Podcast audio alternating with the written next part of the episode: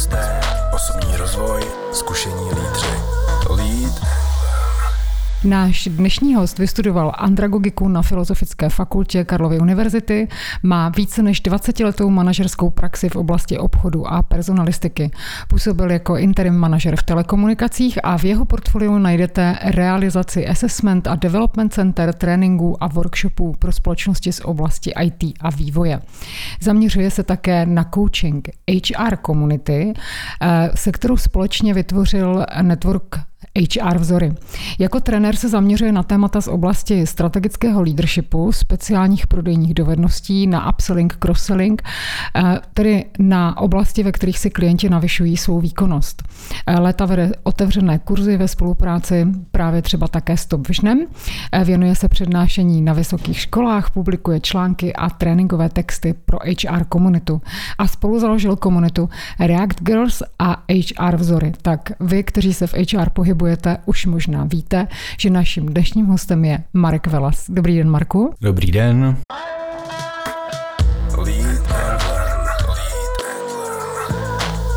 Marku, co jsi se naučil ve škole a používáš doteď? Řemeslo. Jaké jsou tvoje vzory a proč? Charakterový vzory, angličtí letci, George Orwell, eh, spousta spisovatelů, eh, beletrie, antičtí autoři, velmi zajímavý zdroj historie, živoucí paměti, to je asi na tomto nejzajímavější vzory, který přináší eh, historickou paměť. Čím bys určitě byl, kdybys nebyl tím, čím jsi? Já jsem rád tím, čím jsem. Děkuju. Čím si myslíš, že ty jsi inspirativní pro ostatní? Nejsem si jistý, jestli jsem inspirativní úplně pro všechny, ale pro toho, pro koho můžu být inspirativní, tak asi pohledem na, ne asi určitě, neotřelým pohledem na věci, na procesy, na HR, na vývoj, na rozvoj lidí, na mm, někdy i se snažím přenášet jako vidění za roh tak to je možná ta nejhlav, ten nejhlavnější zdroj inspirace. Když někdy klopítneš, eh, o jaké moudro nebo o jakou osobní zkušenost se můžeš opřít? O zkušenosti, osobní prožité zkušenosti. Eh, pokud můžu použít eh, takové to jako nepříjemné slovo, rytí ústy v bahně. To si myslím, že je velká zkušenost. Proč je pro tebe důležité, aby si se pořád vzdělával a nebo učil něco nového? Je to vzrušení z nového.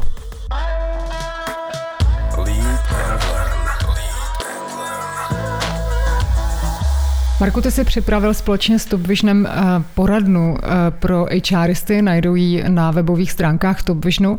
Eh, co to vlastně je, proč to vzniklo? Obecně, obecně veškeré komunity, a to nejsou jenom komunity HR a komunity, ale i v IT, například Reagos, Čekýtas globálně, prostě veškeré komunity dneska vznikají a fungují kvůli tomu, že si vzájemně lidé sdílí. Existuje takový ten networking, sharing prostě zkušeností a nevím, jestli vhodné to slovo poradná, ale jako je docela sedí, určitě sedí. Eh, jde o to, aby vždycky každý klient, ať už je to top klient nebo jakýkoliv člověk, který potřebuje pomoc, potřebuje různé, různé podklady, potřebuje různý přenos zkušeností, potřebuje se obrátit na profesionály, tak aby měl k dispozici centrálně někde informační zdroj, případně profesionály, na které se může obrátit se svým problémem.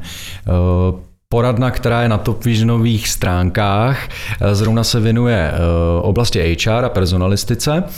A to znamená, že kdokoliv, kdo se zajímá o jakýkoliv problém, kdo řeší v práci problém eh, se vzděláváním, s rozvojem lidí, s onboardingem, s, s adaptací lidí, s hodnocením zaměstnanců, s přípravou hodnotících systémů, tak se může obrátit na tuto poradnu a dostane, dostane validní data, dostane, dostane podklady a myslím si, že se vracím k tomu i tu živoucí zkušenost těch jednotlivých profesionálů. Když eh, mluvíš o těch HR procesech, jako je onboarding, adaptační proces, hodnocení, to všechno je dneska poměrně komplikované, protože se to velmi často odehrává eh, v digitálním prostředí. Eh, jak třeba na onboarding v tom digitálu, když se opravdu nevidíme? Jaké tam třeba číhají pasti? Jednou z pastí může být uh, chybějící interakce, přímá interakce. To znamená uh, to, že se lidé nemohou načuchat. Chybí tam ta chemie, chybí tam takový ten serendipity efekt uh, těch náhod šťastných, kdy se lidé potkají a můžou si předávat zkušenosti bez ohledu na to, odkud jsou, čím si prochází a podobně, tak to myslím, že největší, největší riziko onboardingu. Dnes se to snaží v různých firmách uh, nahrazovat tím, že se pořádají různé online team buildingy a podobně, ale pokud se baví s různými manažery na úrovni, na, na úrovni uh, od středního managementu a výše, tak je vidět, že toto riziko dost těžko jako v onlineu se nahrazuje. Ale zase třeba výhodou onlineu oproti tomu, aby to nebylo jenom o nevýhodách, je, že se zrychlují a zprocesovávají onboardingové aktivity. Zatímco dříve, pokud se probíhalo offline, tak eh, byly, mm, byl onboarding takový jako nemoc připravený, tak dnes, jak se lidé nevidí, tak na všechno dá se říct, že se dá vytvořit proces. Počínaje pod podpisem smlouvy, konče předáním nějakých podkladů, různých kulturních, kulturních hodnot v podobě gamifikačních her a tak dále. Takže na druhou stranu ten online jako onboardingu pomohl z pohledu, z pohledu procesů. Já se to umím určitě představit u těch procesů, procesů, u těch hardových věcí, jak ale toho člověka, když je nový, vlastně zatáhnout do té firmní kultury, protože eh, hodně věcí se dozví v kuchyňkách, na obědě s kolegy, v té neformální komunikaci a teď najednou tohle chybí. Zde lidé z HR stojí před, eh, stojí před výzvou, velikánskou výzvou, protože oni se stávají takovými MCs, nebo Master of Ceremony, kdy se z nich eh, nejenom musí odkročit od toho personalistického procesního pohledu a vymýšlet různé aktivity nebo nemusí, ale měli by vymýšlet různé aktivity, které uh, propojují ty nové, nové zaměstnance s těmi současnými. Když vyberu jeden příklad, nebude to moc dlouhé, bude to skutečně jeden příklad, tak bych se určitě nebál, nebál jednou za týden, jednou za 14 dní uspořádat, uspořádat nějaký krátké představování jednotlivých kolegů online, vymyslet nějakou hru nebo případně, uh, případně na základě, na základě nějak nějakého projektu eh, vymyslet, vymyslet třeba brainstorming a zapojit toho nového člověka. A to, co je ale zásadní, že musí být, na to musí být proškoleni ti lidé, jak vlastně vůbec, jak být tím mistrem té ceremonie, jak vytvářet tu zábavu. Dává smysl třeba těm novým lidem uh, poskytnout eh, nějakého buddyho, protože já vím, že to se dělalo ve firmách vlastně i v té, řekněme, normální době, jestli, jestli je to dobrý nápad udělat to třeba teď v tom digitálu. Výborným nápadem je vytvořit institut buddyho. Někdy je nazýván mentorem, někdy je nazýván parťákem, to názvosloví se čistě odvíjí pouze od procesů vnitřních a názvosloví v každé firmě. Eh, jednoznačně je skvělé, když nový zaměstnanec, protože pro nového zaměstnance je nástup do práce takovou oslavou. Je to jsou něco tak Vánoce nebo narozeniny. Je to velmi důležitý prvek jako v jeho životě. A když ho tím prvkem pro, nebo tím začátkem toho života v té firmě eh, provází, provází bady, tak on má velmi silný signál, že, o něj bude se, že se o něj bude někdo starat a mm, je to velmi dobrý nápad. Někdy se rozděluje bady funguje, může fungovat jako člověk, který pouze mm, tam vnáší tu to je tím propojovatelem vztahů a vedle toho existuje třeba mentor, který zase toho nového zaměstnance učí, jak si té odbornosti, těm technikálím a vůbec, eh, vůbec eh, té práce jako takové. Když si představíme třeba když si představíme ve výrobě, uh, bady není moc potřeba, tam je potřeba spíše staršího seniora, mentora, který toho člověka velmi rychle zaškolí do výroby. Naopak třeba v IT firmách nebo ve firmách, které se zabaví službama, tak zde je ten bady hodně důležitý, protože provází po určitou dobu, první měsíc ideálně uh, nového zaměstnance nebo několik nových zaměstnanců právě těmi vztahy, seznamuje ho, zapojuje ho a tak dále. Tak to už je situace, kdy toho člověka ve firmě máme. Když se podíváme na oblast náboru,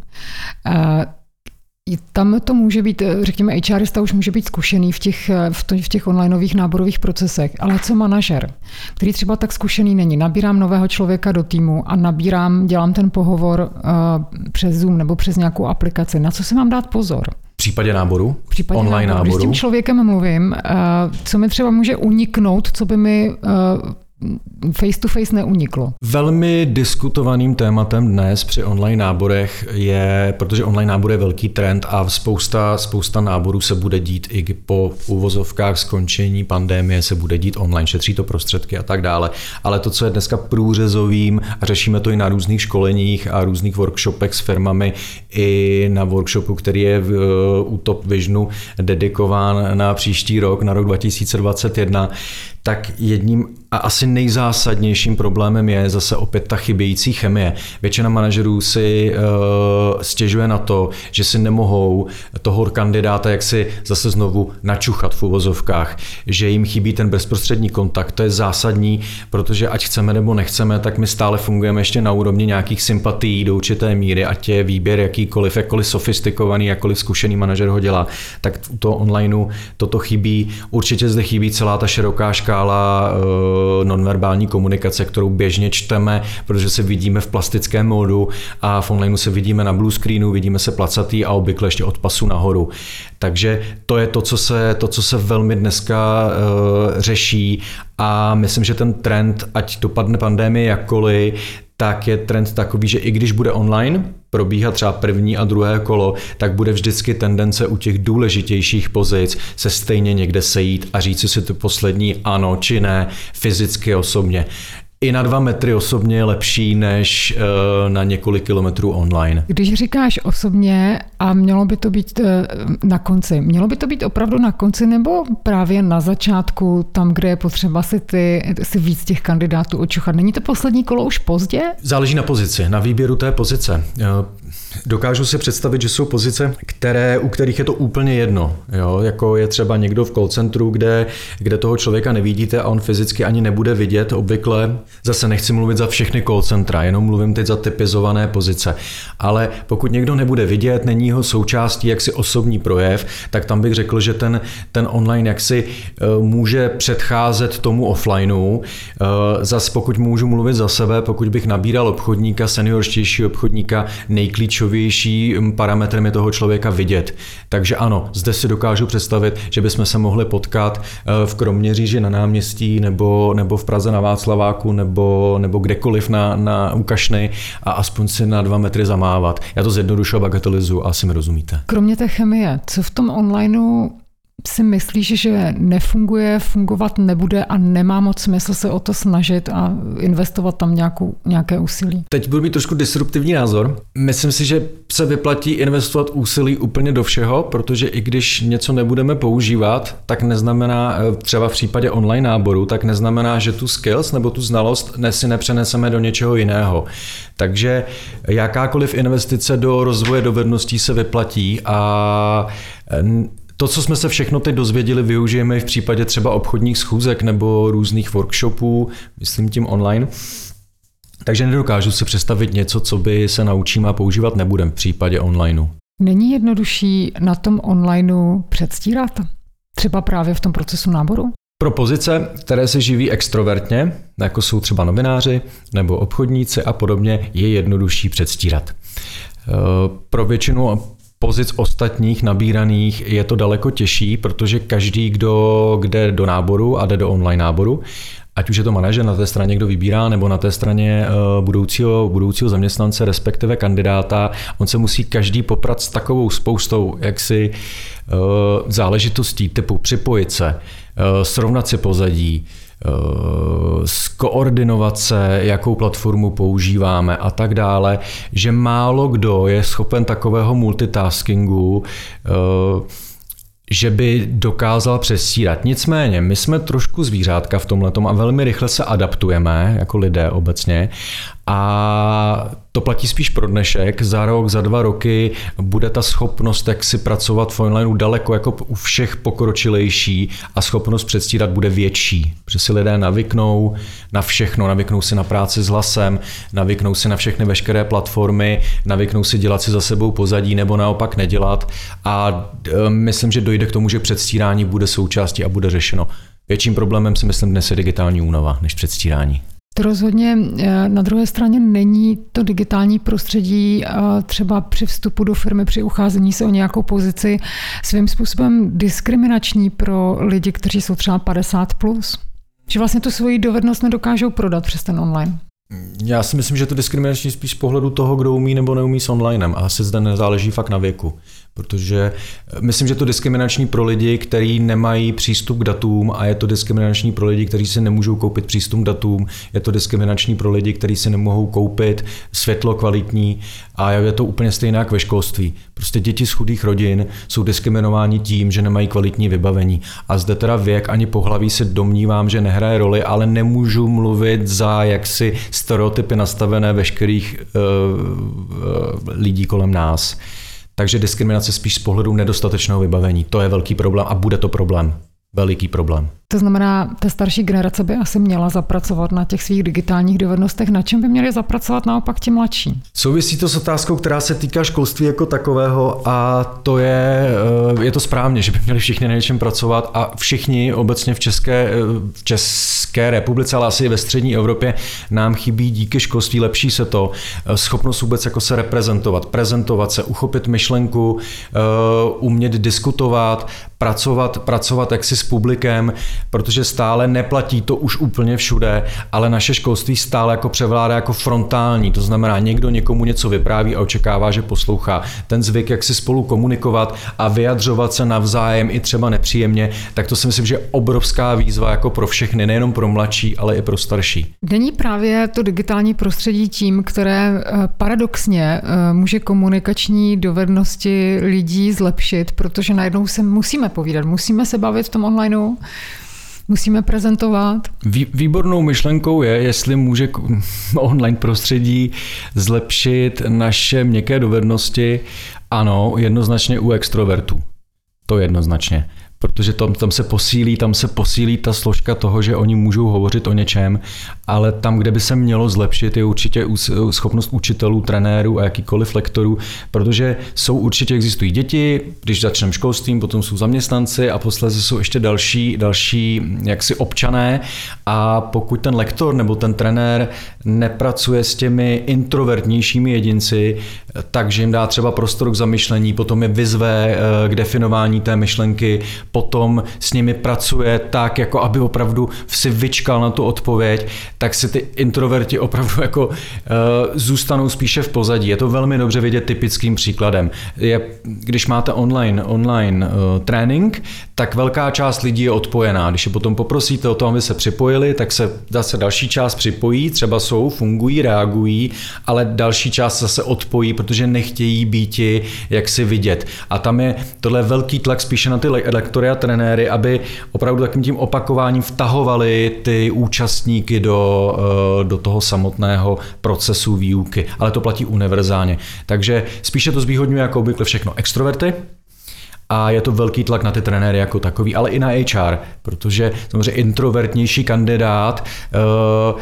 když je online, a je zase na blue screenu, tak ho ten HR se musí připravit na to, že by ho měl rozhovořit a neměl by jako od začátku hodnotit, že mu tam hned nevlítne nějaký jako akční jedinec, který, který začne zaplnit celý ten prostor svým, eh, svojí mluvou a svými nápady a to si myslím, že je velká výzva, jako schopnost rozmluvit, rozmluvit kandidáty, rozmluvit účastníky vzdělávání, rozmluvit interní zaměstnance, ale hlavně podle toho jako nehodnotit, že nechtějí mluvit. Je to asi hodně velká výzva třeba pro vedení porad.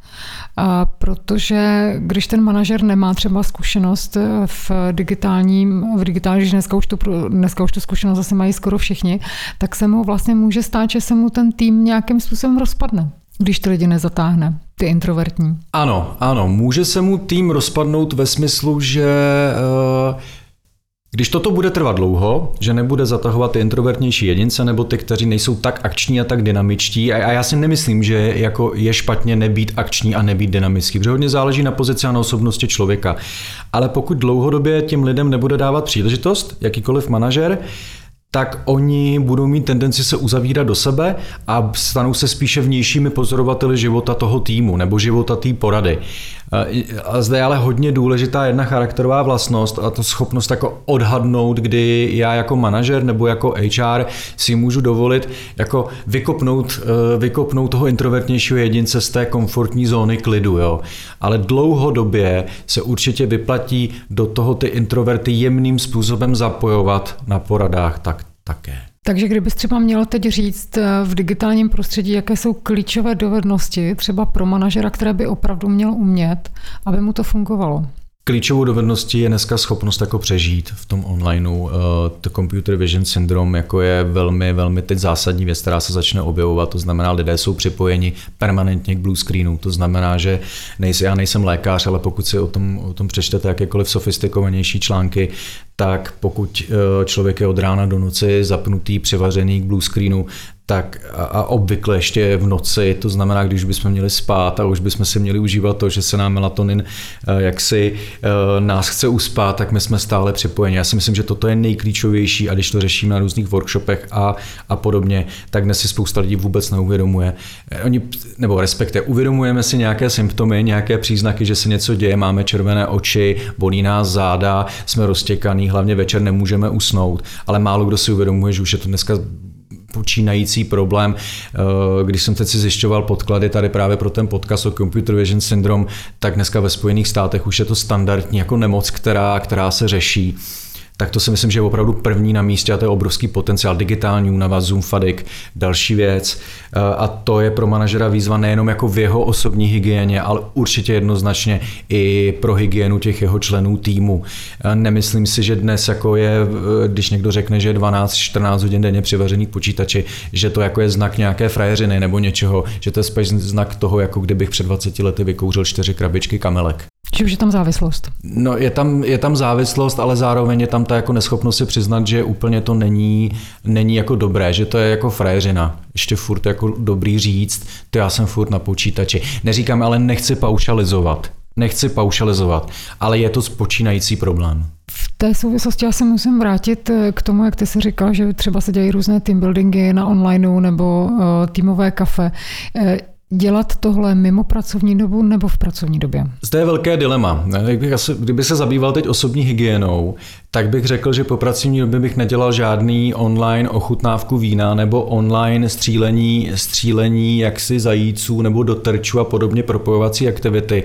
Dá se říci, že bych spíš radši, radši poslal poštou lidem vitamíny a zakázal jim aspoň jednou týdně, ať opravdu jako nejsou ve středu večer přivařený, přivařený eh, k počítači. Na druhou stranu musím říct celá otevřeně, já chápu dneska HR, eh, komunitu, HR a personalisty, že se snaží jako minimálně ukázat, že HR žije a že se stará o své zaměstnance. Ale kdybych to měl přirovnat, tak je to stejné, že my prostřednictvím onlineu se snažíme uh, lidem podsunout strašně důležité aktivity, propojovací, které jsou důležité, aby si ty lidi odpočinuli, mluvili spolu neformálně a podobně, ale používáme proto nástroj, který jim do určitý míry škodí. Takže to je obrovské dilema ve firmách, ale eh, to si uvědomí zase firmy až později. Dnes je je hrozně fajn, a to se, o to se dneska firmy snaží, je to spíše zase oblast IT nebo spíše oblast si těch trendovějších společností, že eh, vymýšlí různé právě. Počínaje eh, řezání masa ze šánou jako z ambiente, nebo ochutnávky vína online, nebo, nebo vaření koláčků eh, společně, o různé tyto propojovací aktivity. Je to správně, ale je potřeba si umě, uvědomit to B, že kdyby toho bylo moc, tak zároveň je to ďáblu fexy, ďáblova ruka podaná. Ty jsi zakladatelem a spoluzakladatelem eh, různých eh, komunit a platform networkingových eh, záležitostí. V čem to může našemu českému HR pomoct? Zakládání komunit, spoluzakládání komunit, pohyb v komunitách je poslední dva, tři, čtyři roky v České republice stoupající trend. On přišel zase z oblasti vývoje, z oblasti IT, protože uh, pozice vývojářů byly, uh, bylo velmi nutné, velmi zásadní je začít propojovat. Ty důvody pro to, proč vznikaly komunity, byly různé. Některé firmy to dělaly proto, protože potřebovali nepřímo nabírat zaměstnance. Eh, některé, některé firmy to dělají proto, protože si budují značku zaměstnance, je to pro ně nějaký nástroj prezentace a některé firmy to dělají proto, protože chtějí podporovat vlastně neziskový sektor. A z pohledu personalistiky nebo z pohledu HR je dnes zakládání komunit, a je to vidět na LinkedInu, je to vidět úplně všude, nástrojem, uh, nástrojem zase budování značky. To znamená, že firma o sobě dává vědět, zaměstnanci jsou zapojováni, jsou prezentováni jejich hodnoty té firmy jako takové. Je to určitě nenásilný způsob a určitě i levnější způsob, než si zaplatit kampaň v metru nebo v tramvaji nebo, ne, nebo někde v nějakém printu. A určitě po, pomáhá založení jakékoliv komunity na jakékoliv téma tomu, aby se zaměstnanci i učili novým dovednostem. Typicky nová dovednost, která v komunitách funguje a kterou si lidé učí, že když se třeba udělá firma nějaký meetup nebo nějaký talk nebo nějaké školení, tak zaměstnanci jsou právě těmi lektory a oni se díky tomu mohou naučit prezentační dovednosti, uchopit téma, prezentovat ho třeba směrem ven, ať už ať už nepřímo na LinkedInu nebo přímo na nějaké akci online či offline. Těch aktivit, které se uh, takhle dají dělat, je samozřejmě celá řada. Uh, Myslíš si, že se vliv HR právě tady v té době a v souvislosti s digitalizací ve firmách spíš zvyšuje, anebo naopak bude klesat? Vliv HR vždycky záležel a záležet bude na, na osvícenosti majitelů a šéfů to asi to nejdůležitější. To znamená firma, která vnímá, že lidské zdroje jsou nejdůležitější v té firmě, tak v té firmě má i personalista HR člověk, jakýkoliv, ať už tomu dneska říkáme jako people, people ops manager nebo těch názvů je celá řada, tak má důležitou pozici a stává se opravdu tím pojítkem eh, mezi zaměstnanci a majitelem. Eh, dokonce potom i ty jeho jako kompetence tomu odpovídají. Eh, zase ale jako myslím si, že je dobré říct, že když nám není pět a jsme trošku dospělí máme nějaké zkušenosti, tak je celá řada firm, kde je HR opravdu stále a bude, a je to logické, spíše tím procesním nástrojem. To znamená, stará se o to, aby byly v pořádku smlouvy, stará se o to, aby v pořádku, když přijde inspekce práce, aby bylo všechno v pořádku a procesním jaksi dodavatelem. Zde to vždycky je to jenom o tom, o té osvícenosti a případně v České republice a je to o tom, co řeknou matky v zahraničí, jak mají nastaveny procesy, což platí pro velké firmy nastavené procesy se přenáší potom do procesů českých dcer, myslím tím firem. Ty koučuješ HR komunitu a máš pro ně různé projekty.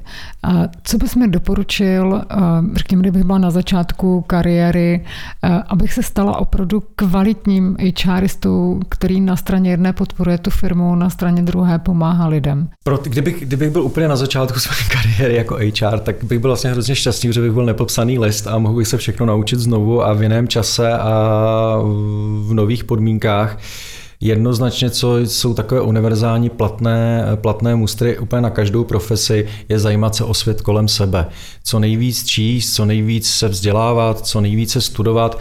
Dnes je neuvěřitelná, neuvěřitelně velká množství, dat, které přichází napříč trhem. To znamená, když si dneska udělá, kdo začíná, určitě by si měl udělat na LinkedInu profil a navázat si na sebe, navázat si na sebe co nejvíc newsletterů, nejzajímavějších influencerů, kteří opravdu každodenně publikují a sbírat data a zkušenosti z toho, z té samotné, z té komunity nebo z té oblasti, z toho segmentu. To bych udělal jako první a je to klíčový. A co je také důležité, proč si třeba udělat profil na LinkedInu, že Eh, jak si tam můžete přidávat další a další a nové a nové vztahy, tak vám to může pomoci při hledání práce, protože se rychleji třeba dostanete k nějakým nabídkám.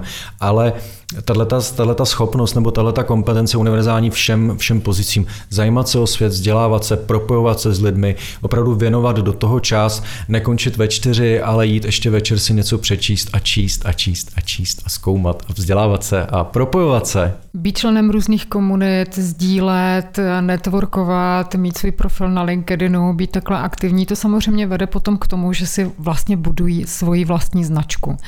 Eh, nehrozí, řekněme, že si eh, lidé takhle začnou budovat značku, která bude eh, příliš silná, řekněme, ve vztahu ke značce jejich firmy? Je to skvělé.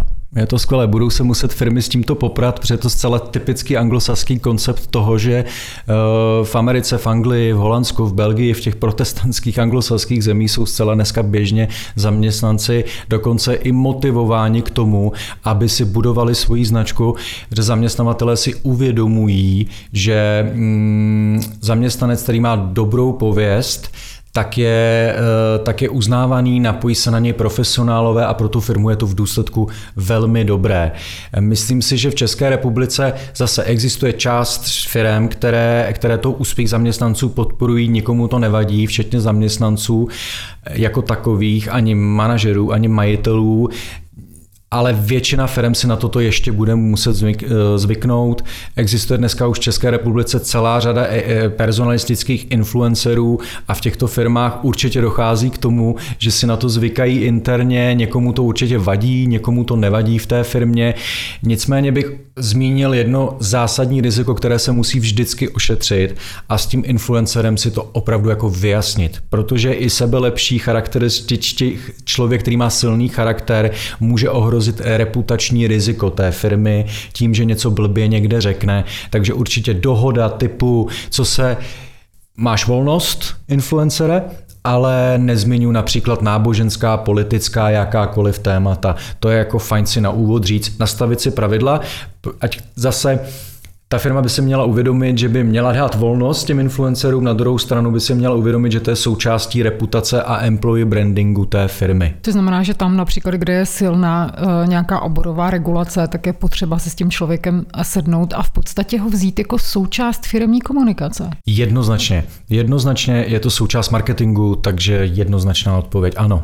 Ano. Vyjasnit si to na úvod, nezbuzují se potom zbytečné jaksi drby a podobné záležitosti. No a vyplatí se firmám do toho jít, protože když ten člověk potom má hodně silný brand, no tak je samozřejmě žádaný, ta firma do něj něco investuje, podpoří ho třeba svojí vlastní značkou a je tam poměrně velké riziko, že uteče.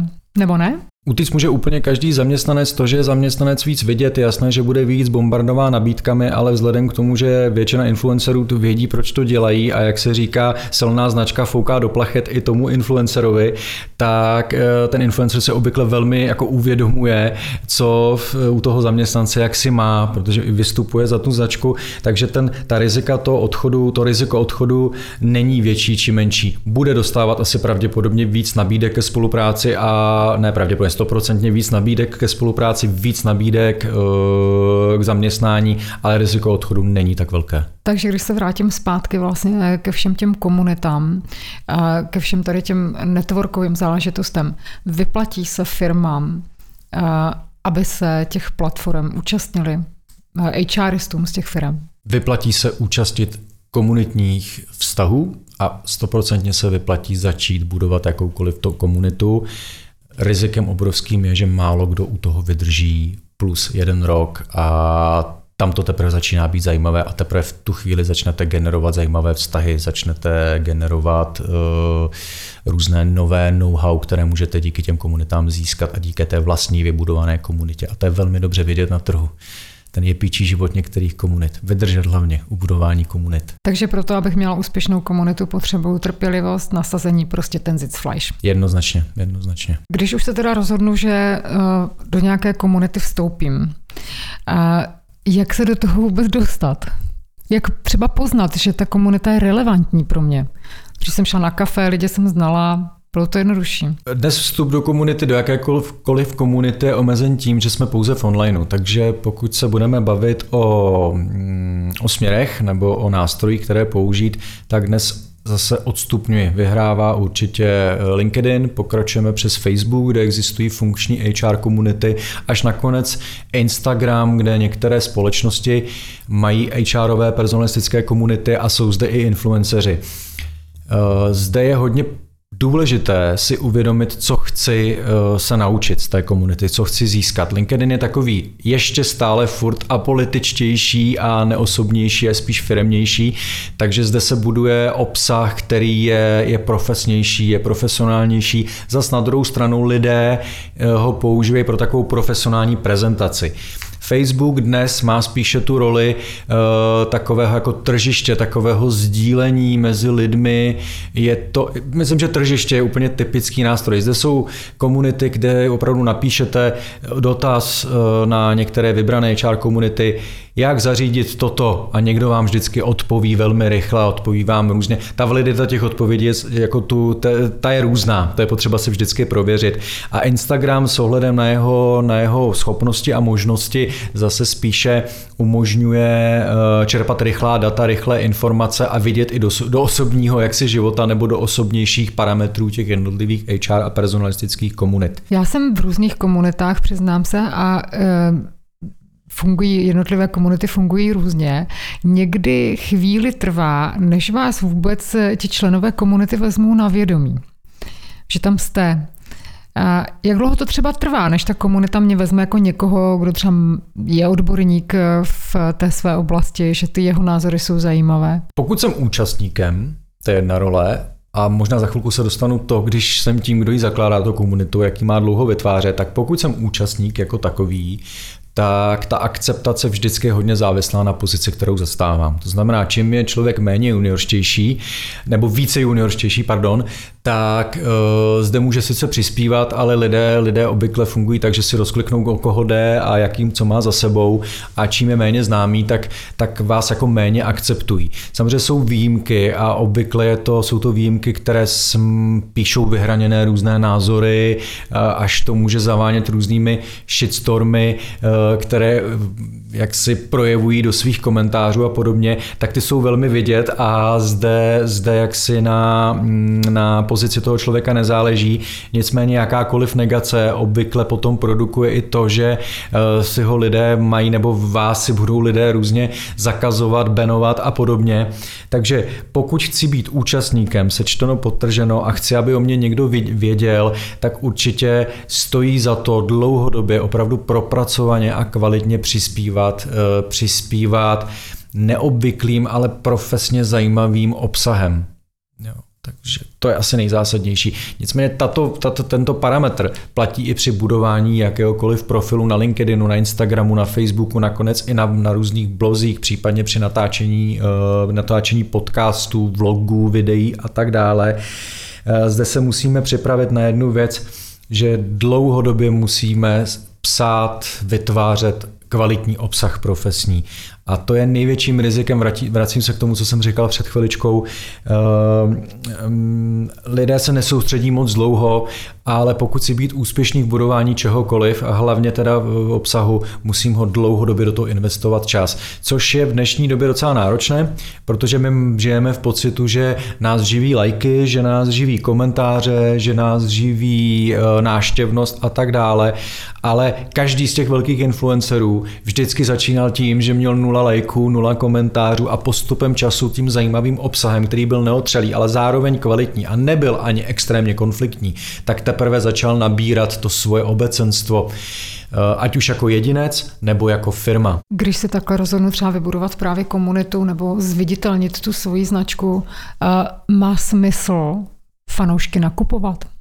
Nemá, ale stále to dost firm dělá. Není to nic negativního, že byste porušovali zákon, ale ty algoritmy eh, jednotlivých toolů, jednotlivých nástrojů to moc dobře vědí a dříve nebo později vám to, vám to sečtou v podobě nižší náštěvnosti, nižší, nižší čtenosti a tak dále. A je lepší budovat z mála, pomalu, opravdu s dlouhým cílem a vydržet nenakupovat. Ty jsi říkal, lajky nás neživí, neživí nás komentáře. Eh, co je vlastně potom tím úspěchem v budování komunit a sociálních sítí? Co to má být? Ego, určitě. Více či méně to musí být. Každý, kdo, kdo se kdo nějak veřejně se, uh, veřejně se producíruje v dobrém, to myslím. Uh, a nemyslím to negativně, jako negativně, jako egocentrismus nebo selfish, jako style, ale je to, je, je to určitě také vnitřní puzení k tomu být vidět, oslovit svět s něčím zajímavým a uh, vyvolat do světa zajímavé myšlenky a vidět tu reakci, že mě ostatní třeba minimálně berou, mají na to názor, na to, na to co říkáme, co jako já, když produkuji něco vence, co říkám.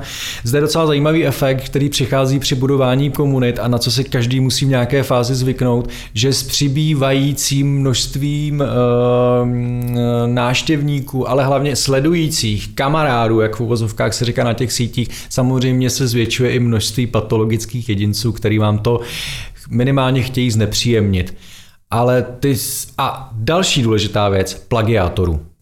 Takže na to je potřeba se připravit, že vás, a to je výborné, protože když vás někdo začne kopírovat, tak to znamená, že jste úspěšní. No a eh, Marku, jak se vyrovnat s tím, když přijde první, druhý, třetí hate? To není jednoduché.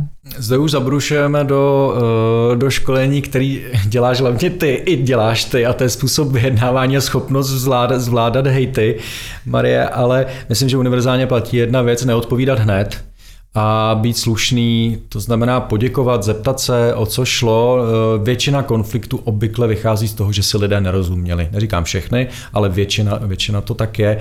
A dá se říci, že Zase většina těch haterů, teď když použiju to anglické slovo, nepochopila třeba, co, co, chtěl, ten, mm, co chtěl ten publikující říci.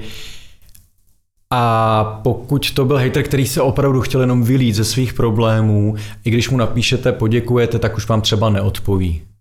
Že určitě být slušný a to platí univerzálně. Jinými slovy, chceli, tak, chceli, eh, chceli být vidět, eh, chceli si vybudovat svoji značku, musím počítat s tím, že asi ne všichni mě budou mít rádi. Ano. Když se podíváme na, eh, řekněme, ještě ty mladší lidi, já se potkávám právě s tím, i z povzdechy HRistů, že tu mladou generaci je mnohem těžší motivovat. Co je, co, co je takovým klíčem, který zapadne do toho zámku těch mladých? Jak je motivovat? Právě k tomu, aby se zajímali o svět kolem sebe, aby té práci třeba dali maximum. Mm, zde jsou ukryty dvě otázky. Jak motivovat a jestli, jestli dnešní mladí jsou obtížně, obtížně motivovatelní. Nejsou obtížně motivovatelní. Nejsou. My jenom zapomínáme, jako my už ti, kteří mi plus 40, tak zapomínáme, jaký jsme byli. Nejsme úplně, jako nemyslím, že bychom byli my jiní, anebo že oni jsou jiní. Oni mají prostě jenom daleko víc podmínek žití a vlastně dnešní mladí lidé umí daleko lépe jazyky, možná i používají jiné nástroje, jako proto my jsme si četli, Oni dneska mají tablety a internet a já to ani nechci rozdělovat na my a oni. Všichni, všichni jsme nějací, všichni procházíme nějakými fázemi a mm, myslím si, že nemělo by být my a oni. A ta druhá část otázky, jak jsou, jak jsou motivovatelní dnešní mm, kolem 20, 25 a podobně, Určitě, a to platilo i pro nás. Vždycky každou jako mladou generaci zajímají trendy. Obecně zajímají trendy. Dnešním trendem jsou různá sdílená ekonomika, jsou to použití technologií, jsou to různá zelená politika, je to eh, elektroenergetika a podobné záležitosti. Je to dobře i vidět, vidět třeba při výběrových pohovorech, jak mají přehled dnešní generace, tak se opravdu zajímají o různá témata. Podstatně více zajímá pracovní prostředí, než třeba zajímalo nás. Eh, to znamená, jak to prostředí, ve kterém já pracuji, jak vypadá, určitě otevřené pracovní prostředí. To znamená, že mají k dispozici, že mají třeba otevřené dveře všichni a jsou schopni spolu mluvit. Ale v tom zase nejsou jiní, než jsme byli my, akorát my jsme třeba k tomu neměli tolik podmínek a podobně. Uh, Eh, takže ta motivace, četl jsem nějaké výzkumy, jako že dnešní mladou generaci kolem 20 plus 20 minus 30 ví, jako nezajímají tolik peníze a podobně, protože si údajně nevydělají nikdy na byt a tak dále. Eh, já, já tenhle ten výzkum jako moc nepřekládám váhu a moc jim nerozumím, proč se dějou, eh, ale ten základní hodnotový žebříček zůstává. Znamená, každého zajímá, jestli je zdravý, každého zajímá, jestli má funkční rodinu a každého zajímá, jestli, jestli ta práce, kterou dělá, má nějaký význam jo, pro život, pro svět kolem sebe i pro něj, jestli je tím motivován. Takže zde jako vymyslet teď speciální motivační věc, Mm, myslím si, že jakákoliv slušnost vůči těm novým zaměstnancům a vůči zaměstnancům platí historicky a platit bude, že za dobrým lídrem jdou lidé kvůli tomu, že je i, i, i slušný vůči nim a že je určitým, určitou jako ukázkou nějaké osobnosti. Eh, rok 2020 eh, byl rokem, kdy jsme se museli velmi rychle, někde až překotně, učit nové věci. Eh, jaké si myslíš, že jsou před HR hlavní výzvy v roce 2021? Je několik hlavních výzev pro rok 2021 v oblasti HR a teď budu mluvit za Českou republiku, co vidím a nemám křišťálovou koli, takže neřeknu úplně všechno, je to spíš osobní názor, co tak čítám napříč, napříč firmami, co mi říkají ředitele, co mi říkají lidé z HR, co mi říkají obchodní ředitele a podobně. Eh, dochází k zásadní změně ekonomiky a mm, to, co se stoprocentně stane, že se budeme maximálně digitalizovat Budeme se ještě víc digitalizovat jako Česká republika, což já do určité míry považuji za fajn, protože doženeme tu, tu digitální jaksi neschopnost naší. Je to nádherně teď vidět, před rokem si nikdo nedokázal představit online meetingy, všichni za sebou lítali, pořádali si zbytečné konference, zbytečné meetingy. Dnes už třeba některé meetingy se dějí opravdu online a můžete si daleko lépe organizovat čas. Takže velký potenciál do digitalizace. To, co je čár čeká určitě a lituju trošku lidi, lidi z vývojářských firm, je neuvěřitelný nedostatek kvalitních vývojářů, seniorů, eh, ale i juniorů dneska. Takže to, co určitě čeká většinu firm je střed vlastně s tím IT světem v dobrém slova smyslu, že se budou muset naučit speciální techniky výběru, jak oslovit kvalitní vývojáře, kde zatímco ostatní části ekonomiky vůbec nemusí fungovat, tak dnes, a to zase docela zajímavý výzkum, chybí až údajně 30 až 40 tisíc jako IT pozice jenom na českém trhu a ta konkurence je obrovitánská o ty jednotlivé, o ty jednotlivé profesionály. Takže to je druhá věc, která, která čeká české, českou personalistiku. Třetí věc a zcela myslím si, že kdo jako trošku čte makroekonomiku a vidí to, dojde jako k přechodu, k přechodu. Některé profese přestanou dříve nebo později existovat, budou nahrazeny ať už roboty, zase ten oblíbený průmysl 4.0, nebo budou jenom efektivněji řízené firmy, takže dojde k obrovskému množství rekvalifikací. Myslím, že se blížíme a to je taková poslední myšlenka, kterou chci říct k tomu, že opravdu život, jako nemůžeme se spolehnout na to, že celý život budeme dělat jednu práci. Budeme celý život stále muset permanentně učit, celoživotní učení, budeme měnit své skills a přizpůsob znalosti a budeme se přizpůsobovat těm přicházejícím podmínkám. Takže zase z pohledu HR budou muset pomáhat těm zaměstnancům i interně s rekvalifikacemi. Bude Až přežijeme teda ten, teď ty karantény, které budou přicházet a zvykneme si na ně, že se promoříme a tak dále a tak dále, tak velmi vysoko bude zase zpátky se vrátí vzdělávání a kontinuální práce vlastně s těmi jednotlivými zaměstnanci a s tím vzdělávání těch zaměstnanců. Určitě velký trend, který, je, který už je vidět. Říká Marek Velas, trenér, lektor, coach a můžete se s Markem propojit také na naší Top Vision poradě na stránkách Top Vision. Marku, díky moc za tvůj čas, za tvoje názory a vhledy a přejeme hodně štěstí v roce 2021, aby se ti dobře čelilo těm novým výzvám. Moc děkuji za pozvání a přeji hlavně pevné zdraví. Užívejte. Naschledanou.